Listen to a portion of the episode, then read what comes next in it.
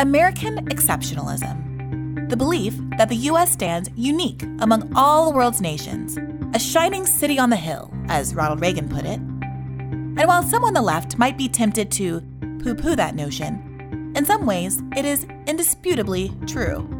Take maternal mortality, for instance. Between 1991 and 2014, bucking just about every international trend, the maternal mortality rate in the United States more than doubled. The US has the highest maternal mortality rate in the developed world. In fact, we rank lower than countries like Bulgaria, Kazakhstan, and Saudi Arabia. And if you break that down by ethnicity, the numbers are even starker.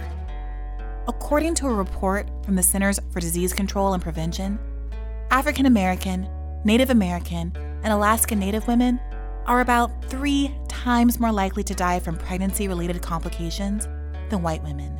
In Louisiana, 72 black women will die for every 100,000 live births. According to World Bank rankings, that puts us right between Syria, a country in the midst of a devastating civil war, and Kyrgyzstan, which has a GDP per capita of about $1,200. America, sweetie, we can do better.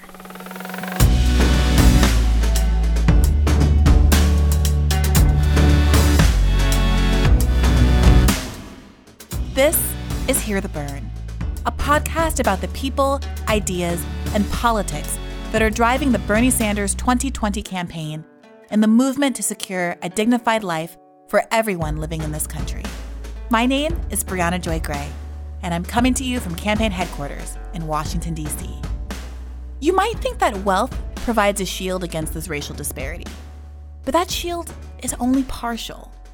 Although college educated black women fare better than non college educated black women, they are still more likely to die in childbirth than white women who never graduated from high school, according to a study of New York City mothers. This was highlighted recently when both Serena Williams and Beyonce endured life threatening complications in their pregnancies. And then they had to check for, you know, blood clots and everything. So they were doing all these different tests, and everything was negative. I'm like, listen, I need you to run a CAT scan with dye because I have a pulmonary embolism in my lungs. I know it. I know I, I've had this before. I know my body. Now, the reasons for that disparity are complex and they are deep. To me, structural racism is the number one, mm-hmm. right? Like, that's our oldest culprit. It's the most ingrained culprit. We have a healthcare system that fundamentally does not want or look forward to everybody being healthy and thriving. Mm. We have a healthcare system that is fundamentally built upon who is deserving and who is undeserving. Mm. And race has a huge amount to do with that because of the way that undeserving and deserving plays into racial hierarchies, even outside of healthcare.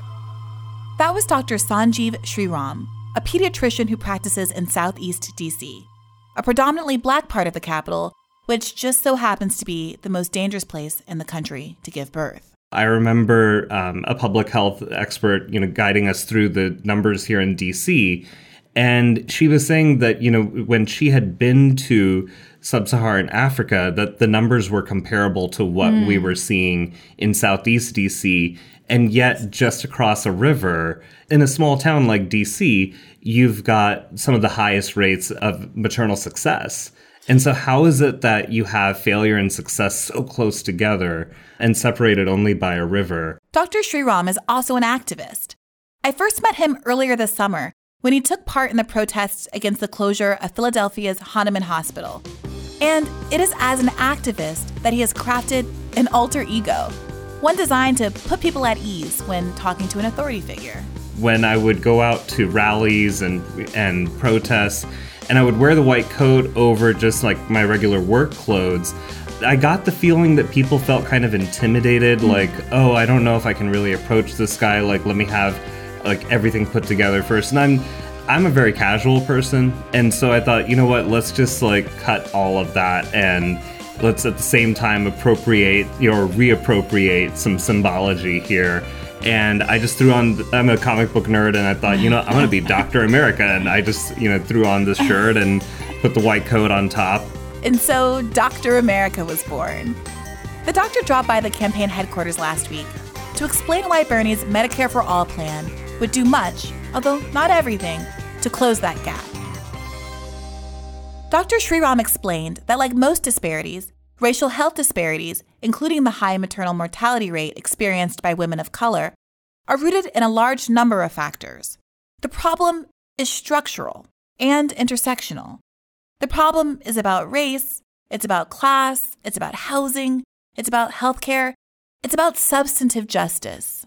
All of those hierarchical systems that are built upon race end up having an impact on health just because of the way that now that we're learning more about toxic stress, the mm. way that things happen along the epigenetic uh, line, people are born vulnerable. Mm-hmm. And then, you know, vulnerable people struggle through their life, not even knowing that they were put in this position for no fault of their own. And these vulnerabilities become part of almost like family heirlooms that are passed down the line and either get exacerbated or every now and then maybe a little bit better. Yeah. But it's still like not necessarily wiped out at the root. So I, I want to pause because you, you said epigenetics, and I, I yeah. know we're getting a little bit in the weeds here. Yeah. But what's funny is I was actually explaining epigenetics to my boyfriend the other yeah, night. Yeah. Because I think I think it's fascinating. I was a history of science major, mm-hmm. and in school, right, we grow up and we learn okay you know, Darwinian evolution works a certain way. Your genes don't really change. Like it's natural selection over time. Yeah. There was this guy named Linnaeus, and he thought that like genes changed, and that's why you have a different kind of right. You like, like you change in your life, and then you pass that on, and that right. was supposed to be hogwash. Now we're learning that what happens to you during your life can yeah. actually have an effect on your offspring. Uh, offspring, and especially during childhood because everything is so plastic and so vulnerable at that time. So when you look at this country's history, we've been terrible to children of color mm. since the very beginning. Mm. I know that I mean this is not to, you know, disrespect anything happening at the border, but we've been separating children from their parents right. since the country's foundation. Right. It's I mean it's a huge part of who this country has been and that trauma that yeah. starts at such a you know vulnerable young age it is how the seeds of mistrust and stress and I, I think that the the stress of who can I like who can I rely upon is anything going to be stable around me and to live your entire childhood like that i mean you, you we can only imagine what kind of adults we create at the end of all of that. Right. And the same thing is happening at the border and the same thing happens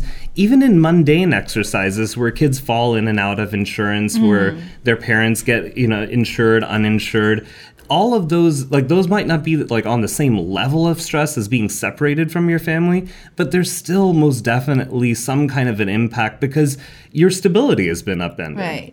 So what it sounds like is there's like there's this kind of complex and inextricable relationship between racism mm-hmm. and some of the consequences of racism that are a, a, jumble of race and economic factors, right? So, uh, you know, in a racist society where it's more difficult to um, secure housing, right. or where there's an income gap that that means that black and brown people are disproportionate living in low income housing. That means you have the stress of not having secure housing. That means pregnant mothers are enduring the stress of not knowing where they're going to live or where they're going to be right. able to give birth to their child. The stress of not having insurance, of not being able to get prenatal care, of yeah. not being able to get postnatal care because of a lack of insurance, of living in housing that might give them exposure to lead and other kinds of elements. How do we start to go about ameliorating all of that like complex like cluster of yeah. factors that is going into these disparities. There's something about America that hates a, that hates confronting its vulnerability mm. and just owning that all of us are vulnerable. Mm whether by biology, history, finances, whatever, all of us have vulnerability of some kind or the other. And if you don't feel you have vulnerability yet, just give biology your time, you know, it, its due course. And yeah. before you know it, you're going to be vulnerable in some kind of way. Yeah. And I think that instead, what we do is we attach vulnerability to virtue. Mm. And that if you are vulnerable, then that clearly is a lack of virtue. And mm. if you are hmm. invulnerable, that's because you were virtuous. Mm. And it's in in fact the truth of it is is that a lot of the things that we consider virtuous behaviors are things that happen in safe, stable environments. Mm. It's easy to do delayed gratification and study for an exam and not go hang out with your friends when you kind of feel like, oh, but if I do this now, it's going to pay off. Yeah. Like, or the get- financial advice that says, well, why aren't poor people saving? Right. right. Like, right. You don't have any money to put Yeah. aside. Yeah. Yeah, I mean, and I see this even in healthcare where, you know, I've got colleagues who criticize moms for having like, you know, their nails done and the hair done and, you know, their health is is not doing all that great. And that criticism of like, well, if she has the money to do all that for her hair and her nails, like why doesn't she take better care of her health? And I have to always hit that pause button at work to say that you know how good she feels after she gets that nails and hair done? That might be the only time she gets to feel good about herself for the next quarter. Yeah. And whereas, like, yeah, doing the work that it takes to be healthy, sure, there's a long term payoff for that. But no time during the all the the grind of being healthy do you get to ever look at yourself in the mirror or like just take a step back and feel, I feel good. Like Yeah. this is this is nice. You know, in a in a very concrete, Yeah. satisfying way that getting your hair and nails done kind of does it. Yeah, I was literally just having this conversation with uh, the woman who sits next to me at work whose nails look very nice. Where mine do not. I want to. I want to um, talk about the particular issue, which is that one thing that's really interesting about the racial disparities in this area is that it affects even higher income black women Yeah. right so some high profile cases happened in the last few years where serena williams had a very difficult pregnancy and so did beyonce Right. knowles what's going on there is it that those kind of stressors are still the race related stressors are still affecting them you know wh- why is it that even highly educated affluent women are still affected Well, I think that that's almost kind of like where you see racism do this turn of that. Oh, well, we already know that black people are invulnerable to pain. And mm-hmm. if you're a wealthy black person, then you must have like the double invulnerability mm-hmm. of wealth and being black. So, what's your problem? Like, you should be mm. doing great. And it's not recognizing that no, pregnancy is a risky endeavor. There mm-hmm. are tons of vulnerabilities that come up with going through a pregnancy just as a human or you know re- regardless of like even before you get into like what what are your financial resources like? What is your housing situation like? Your education like? Even before you get into all of that just having a human body go through the process of making another human body is a stressful thing. And i can imagine. And I and I think that you know what at least for for me what I took away from you know from um, Serena Williams and, and Beyonce's experiences were that you know welcome to how like that human vulnerability does not hmm. care hmm. you know how much money you made or what contracts you signed or how famous you are or how many followers you have. Hmm. Biology like you know will get you Yeah. one way or the other. A, a fatalist might say, okay, Serena Williams and Beyonce, this can happen to them. Mm-hmm. Is this even an issue about, you know, you know, is there uh, all the kind of like housing stress? You know, if it's happening to wealthy women who don't have those concerns, should we even care about everything else? Like what should how, how should we be focusing our efforts somewhere other than you know, providing insurance and all these other things, which are also predictors uh, of high mortality rates. I mean, I, I think that that to me, like I've, I've heard that fatalist mm-hmm. attitude too, and I've always felt that it's a bit of a cop out. Mm-hmm. It, it's because I kind of feel that that is never something that we would accept for our own families. Mm. When my wife was pregnant, mm. and I mean, I, again, I got in touch with like how risky everything is and how powerless you can feel as a partner hmm. when you're at the hospital and the only thing that you think that is going to help you out is knowing some of the jargon that you overhear hmm. and even that it's it's still you know like not enough power to create outcomes Yeah. you're still kind of at like these places where biology is going to do what it's got to do and you feel that way even as a physician. even as a physician, you feel that way. And so when I look at the things in our world that we do have some kind of impact upon, I feel that you have a moral imperative to build upon those things. I I mean, my brown butt is not hmm. here talking to you as a doctor because anybody played it safe, hmm. because anybody gave in to fatalism hmm. back in the day and felt that, well, you know, those Brits had a really good empire and hey, you know, they're on every continent All right, you know, you win some, you lose some, and they won that. Mean, nobody did that. Like Yeah. instead, it was like you know, people organized, people, you know, I mean, like fought for their freedom, and even in this country, to go from being a second class citizen to being equal one is still an incomplete process. There's still Yeah. tons of work to be done. But if it wasn't for the risks that were taken for, and th- there was no predictable outcome for anything that happened so far in the civil rights movement, Mm-hmm. right? Like my being here is not was not guaranteed, Right. and so, because people were willing to sacrifice who didn't even know me and didn't even know this life trajectory that I'm on, I feel compelled to pay that forward. I feel that, well, this is proof that effort does work. Yeah. Does, and even if that, that payoff is not something that you necessarily going to see with your own eyes in your own family line.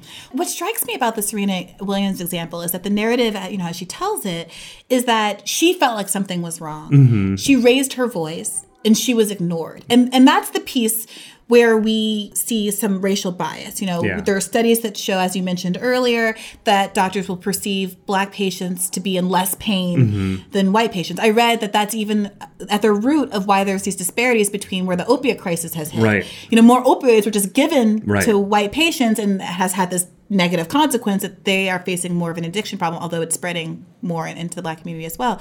But the part, there's another part of that story, which is that perhaps because she's empowered as Serena Williams, ultimately she keeps making noise. Right. And ultimately, you know, she survived where Yeah. so many women didn't. Yeah. So when she's brought up as an example of why power and class is irrelevant, I would, you know, I would caution people to say, it is not a panacea. Right. You know, being Right. wealthy certainly does not save you. Black women, even as, you know, wealthy, educated black women, have outsized, disproportional, the disparity exists absolutely. And so without addressing racism, there is still an unconscionable gap, even among those Yeah. who are very affluent. However, there are a set of factors that we can address Right. without doing this laudable but very difficult task of alleviating racism. Mm-hmm. I want to talk to you a little bit about like what are some of the controllable, you know, like in terms of a policy Yeah. from a policy perspective, you know, what can we do as administrations, as policymakers, as politicians, as as advocates to shrink the gap? What tools are in our disposal? One of the first tools that I that I think of is Medicare for All, simply because it gets people through the door of clinic. And I, I mean, again, like I don't believe Medicare for All is going to fix all of racism in mm-hmm. medicine or anything like that. I know, like I don't think there are very many eh, people who eh, I- do. I mean, and, and I think that you know there will be still be tons left to Right. do in terms of racial justice, particularly in healthcare, even after the passage of Medicare for All. But as far as getting patients to the door, that is a powerful tool that we have at our disposal. Because when you look at the uninsured currently 59% of america's uninsured are people of color. Hmm. Now we were told by all the demographic experts that america was not going to be a majority minority country until about 2040 mm-hmm. and yet our uninsured population is already there. Yeah. and that's not an accident. That is a result of policy being, you know, either used or unused or abused or attacked in ways that leave people in certain specific people of color to be very vulnerable to hmm. you know to in the terms of their health, which should be a basic human right. I mean, a lot of the states that you know rejected Medicaid expansion, for instance, under Obamacare, are these redder states, but that are also blacker states. Right. We disproportionately black people are living in these southern states like Mississippi, South Carolina, et cetera, which have some of the worst health Right. outcomes in the country. So, can you help to unpack a little bit? You know, what effect does not having insurance or being on Medicaid, which I've read is another predictor of having poor birth outcomes. What effect does that have? Why does that have an effect, rather, on on maternal mortality rates? Right. So when it comes to being uninsured or you know being on Medicaid but ha- not having confidence that you're going to get to hold on to the coverage Mm-hmm. because if you happen to do a little bit better at work and you start to uh, you know earn past the eligibility Right. point, then you're going to lose your Medicaid. And for a lot of working class people, this these are the realities that happen again and again. That you know you go in between these periods of being briefly uninsured, then covered by Medicaid, then oh if I just stick at this job long enough, the benefits will kick in and I'll be covered again. And that fluctuation of being uninsured, partially covered, hoping that coverage will kick in, it changes your decision making about going to the doctor. Mm.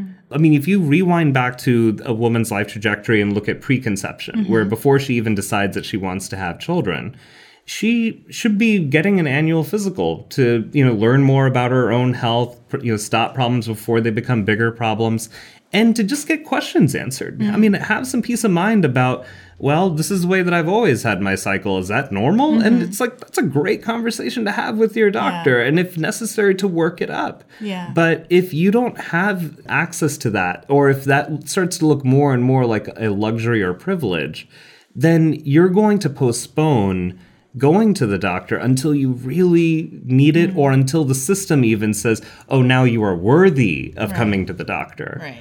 And I think that with Medicare for All, we have the opportunity to just start to unravel some of that culture of are you worthy or unworthy of mm. being at the doctor's mm. office? there are these women who even before they get pregnant are going into the pregnancy potentially with with health a health situation that is not ideal Right. to give birth. So, you know, I read for instance, this statistic was crazy to me that 20% of African Americans over the age of 20 have diabetes either diagnosed or undiagnosed. And diabetes has an effect Mm-hmm. Right. on pregnancy outcomes. Right. And that there's myriad um, illnesses, heart disease, hypertension, et cetera, that similarly have an effect on these pregnancy outcomes. Oh, right. Um, that people aren't getting treated for because they don't have health care or Right. because they have, well, here's another issue with the Medicaid issue. You know, we met in Philadelphia Mm-hmm. where we were there to protest the closure of Hahnemann Hospital, which was, is a hospital that has existed for almost 200 years Something about that. in Philadelphia that serves disproportionately black and brown people. I think two thirds of the people who serve there, and also disproportionately serves people on Medicaid. Mm-hmm. And something that ends up happening, again, because of this bias that's not just racial bias, there's some class bias, that patients who are on Medicaid will be attended to less sensitively or less there's less investment on behalf of medical professionals. Mm-hmm. And so people are giving birth in hospital hallways and there's incredible wait times and things like that just because people are low income. Right. and so you you know part of the lack of care or, or the, the outcomes again are tied to these you know economic factors which of course in a country that's pluralistic and has had racial hierarchies since its inception are going to also be racialized Right. right like the idea that we can like extricate these things is Right. kind of like Yeah. ridiculous. Right.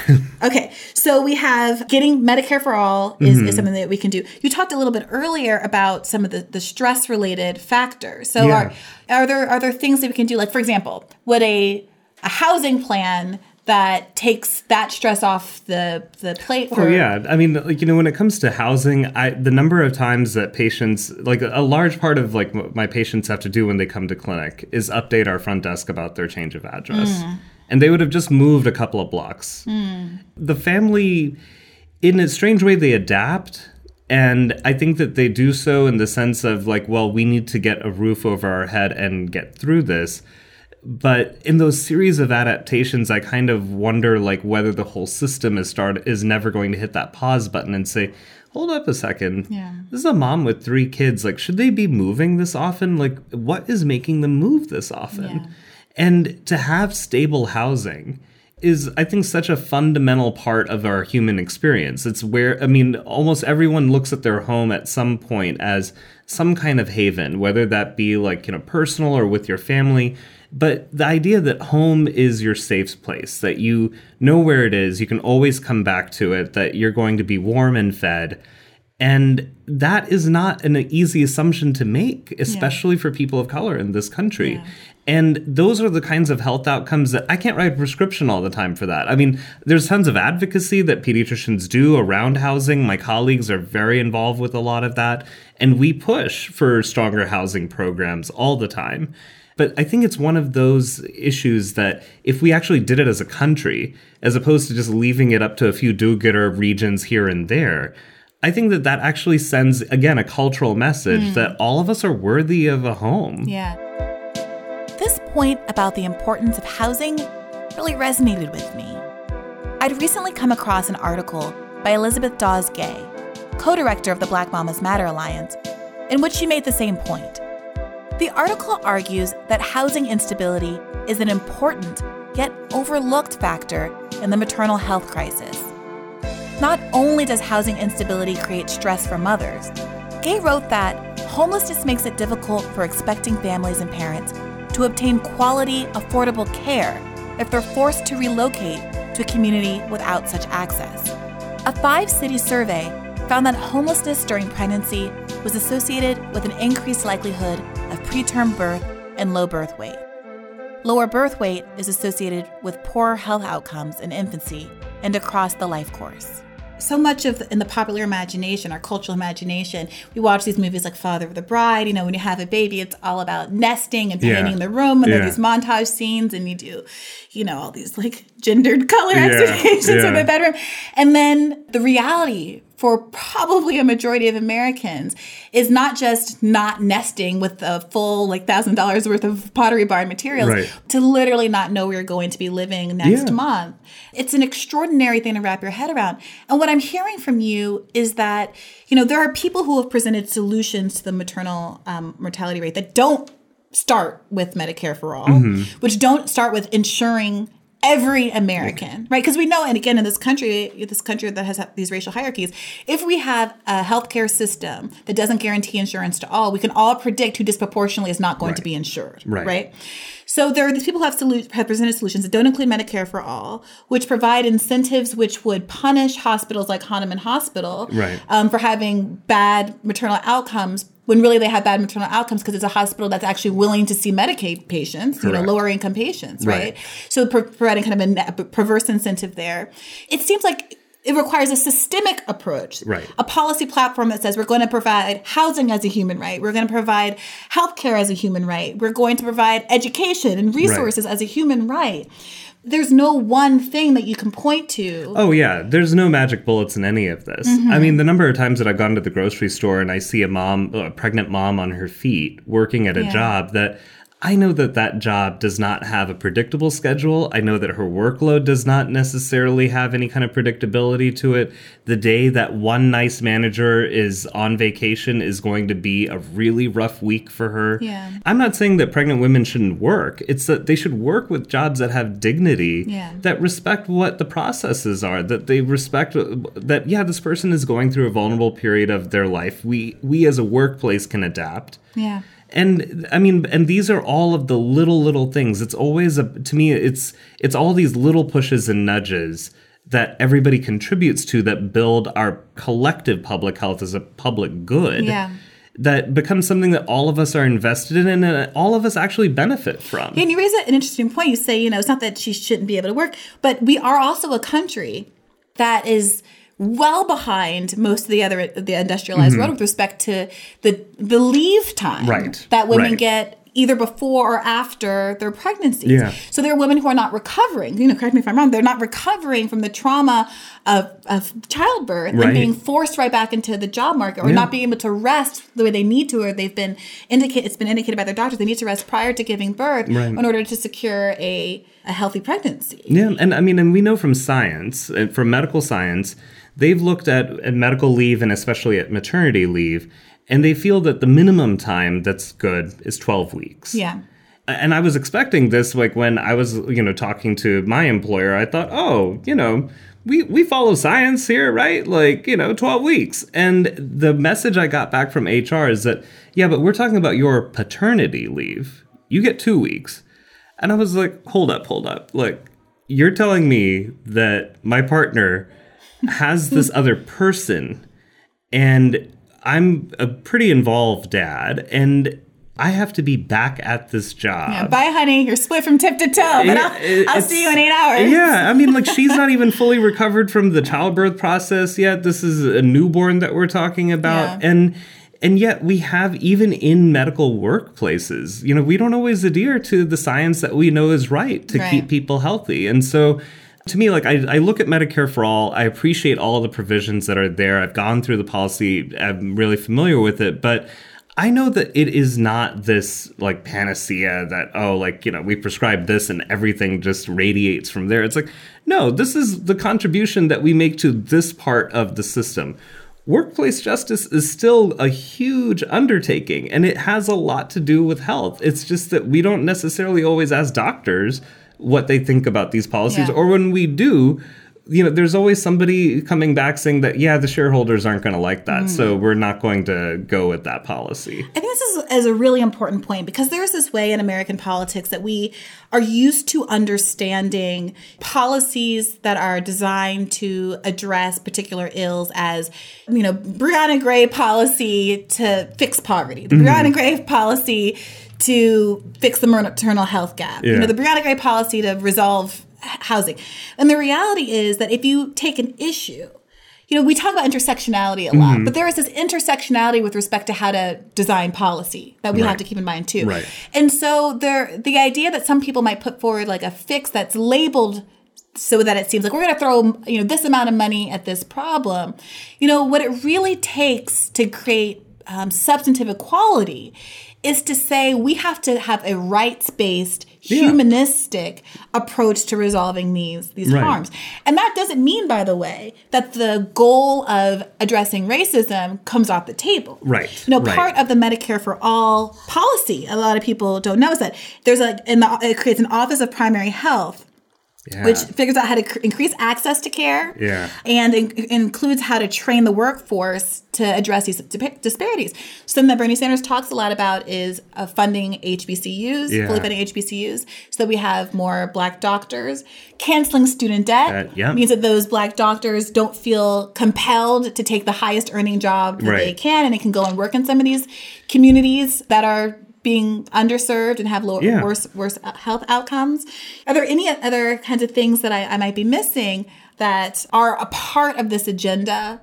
Yeah, and you know, I mean, I think you're really nailing it because when I look at even my own colleagues, mm-hmm. right, and the choices that they've had to make for career mm-hmm. and for mm-hmm. family, and realizing that how much like you know even among physicians like people quietly sacrifice pieces of their health here and there. People quietly sacrifice like a dream here or an ambition there just because they've got student debt that they need to cover because their housing is ridiculously expensive because they want to afford better childcare.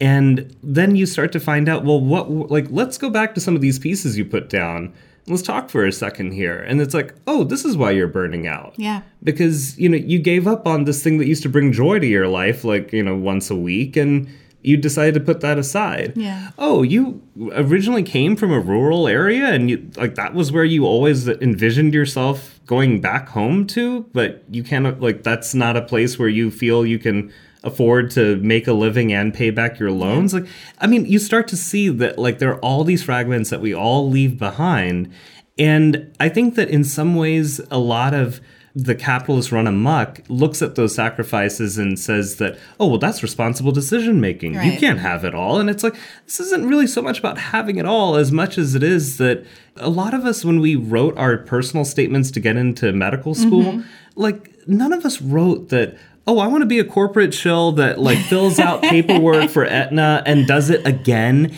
and then uses a fax machine because they say that they lost it and they can't do electronic copies.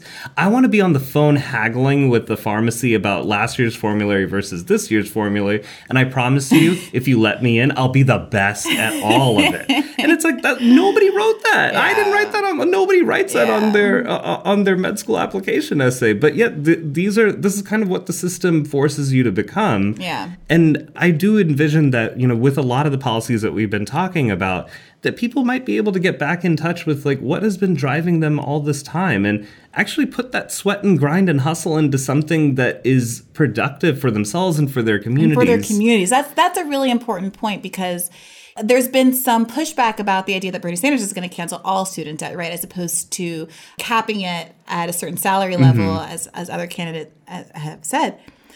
And some people have said that's that's smart because why do we need people who are making you know over one hundred fifty thousand dollars a yeah. year to have their debt canceled? Well, that's what we're talking about in many instances is a doctor who might have three hundred, yeah. four hundred thousand dollars worth of debt, debt, right? Who might be earning over $150,000 yeah. a year, but is paying astronomical, an astronomical amount in student loans every month, right. who absolutely is not going to be able to go to a rural hospital, is not right. going to be going to one of these community health health centers that, again, Senator Sanders has paid so much attention to and found $12 billion worth right. of funding for to support in these communities that are underserviced. Hospitals are not going to populate those areas. Yeah. And, uh, and honestly, like, I mean, I'm I'm a pediatrician. I'm all for the expansion of primary care to especially to places that need it, but you know the number of times that I've heard families say, you know, tell me about their loved ones who live in a rural area that need surgeons, that mm. need specialists, that need mental health. Mm. And I mean, you know, it's really tough to get those specialties out there when they are burdened with this kind of debt.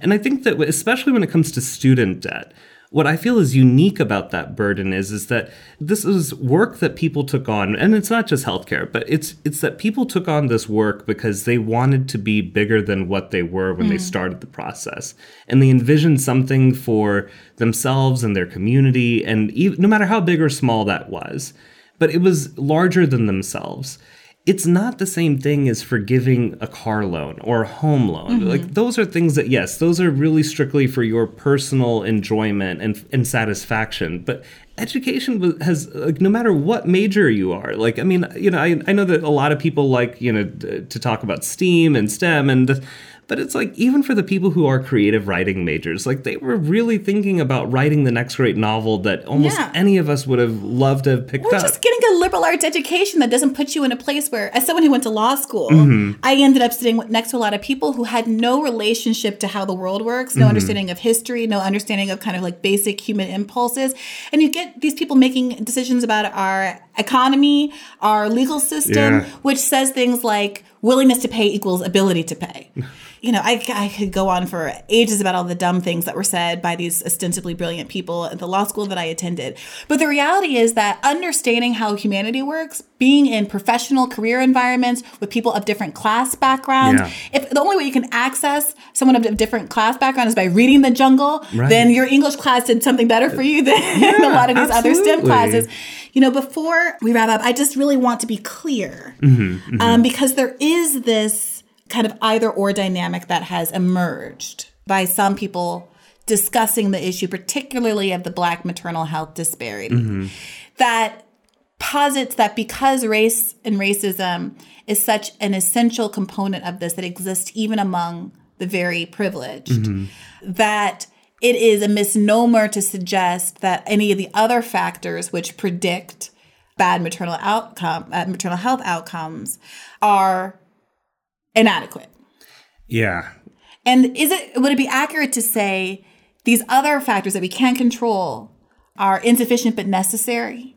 Oh, absolutely. Absolutely. I mean, insufficient but necessary is kind of like a large part of what almost all of us do in healthcare, right? I mean, that like when, you know, when I've got obese kids who come mm. back and tell me at their weight check that like I gave up chocolate milk, and then I'm kind of like looking at the Doritos bag that they're like eating solo, and it's like, okay, insufficient but necessary, you know? Like, I mean, like, all right, like, you know, your teeth are gonna probably appreciate you giving up all that sugary stuff. So let's chalk that up for a win and now let's start talking about these Doritos. It's yeah. like, I mean, we have to be willing to, like, look at all the different fragments that got us to where we are and to do all the different augmentations that that we can never knowing really actually which augmentation is going to have bigger ripple effects than we could have anticipated yeah when it comes to yes, fight racism like you know with all your heart. I mean, you know, and prioritize absolutely. It, you know, and to be clear, it is prioritized as part right. of Medicare for all. There is this provision that says we have to have um, racial bias training right. as a part of Medicare for all, and I think that that gets lost in the story. Yeah, uh, and unfortunately, and I really want to highlight that here. Oh, absolutely. But, and I mean, I think that that is also another part of like even when it comes to like the kinds of people that I want to see join healthcare from here on out mm. is that I don't really want the country kid, like the country club uh, alumni kids, to show up at med school because they were the ones who could, you know, put down the tuition bills right. for four years of undergrad and give up you know summers where they chased whoever in some whatever part of the world or wherever right. Instead of you know going home and taking care of an elderly you know loved one or right or getting a job that is just kind of you know retail or something. I want people who have lived life, yeah. who know what it is to walk in those shoes, who know what it is to go to a pharmacy and like open your pocketbook and realize like I don't know if I can do groceries and the copays yeah. for you know these prescriptions and you know people who have been through that you know that journey themselves are going to have a lot more to bring to like the art and science of medicine than I think our current crop does even. Well, I, I just really want to thank you so much for having this conversation with me. Your advice has been invaluable. Oh, thank you. Thank you. And I'm glad that there's a Dr. America out there on the streets. Yeah, absolutely.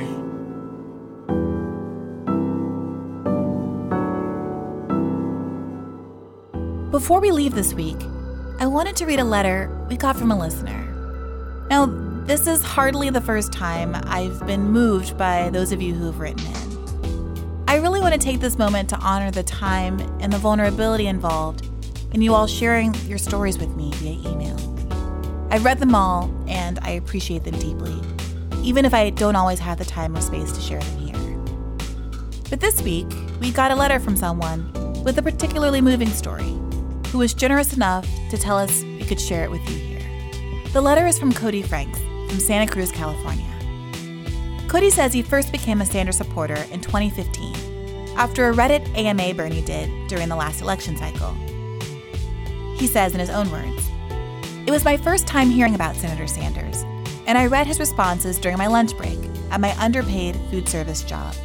Right away, I was filled with hope from his words and ideals. And if anything, my opinion of Bernie has only grown since then. The part of Bernie's campaign that excites me the most is his belief in healthcare as a human right. See, I have cystic fibrosis, and at 33 years old, I have three times lived past the life expectancy that my doctors had given me. When I was 15, I was told I would be dead by the age of 30. When I was 24, I was lucky enough to benefit from the then passed ACA and not lose coverage under my parents' plan. Also at age 24, I lost my older sister to the same disease. She was only 27 when she died. Also, around this time, just before the ACA went into effect, I was trying to purchase my own personal plan and actually had an insurance representative say to me about why they would not insure me, quote, "This is a business, and if you are a business, would you really want to waste your money on a lost cause?" They really said that to me. Told me to my face that I was not only a waste, but a lost cause. Thanks to the ACA, I was eventually able to buy my own personal insurance plan. But then two years ago, due to financial struggles, I missed a payment and had my coverage canceled. I was very lucky that my wonderful wife and partner has a good teaching job, and I was able to find coverage through her insurance. To me, a Bernie presidency really is a matter of life and death. Americans need and deserve health care as a human right. That is why I will do anything in my power to spread the word and do my part to get Senator Sanders elected as our next president. Thank you, Cody, for reminding us all why we're in this fight together. Now, Cody is a musician, and he shared a song which he says he wrote for the campaign immediately after he watched Bernie's 2020 campaign launch video. I thought it was too cute not to share, and I hope you enjoy it as much as I did. I am one of Bernie's little birds. I perch upon his every word. I fly to fight the power, and I will sing every hour until we have made a better world. I am one of Bernie's little birds. Fat cats are scared of these words. If we all flock together, birds of a feather, we can make a better world. That's it for this week. Let us know what you think at heartheburn at berniesanders.com or send us a tweet using the hashtag heartheburn. If you haven't already, please take a moment to rate, review, or like us on Apple Podcasts, SoundCloud, or wherever you're listening. As always, transcripts will be up soon. Till next time.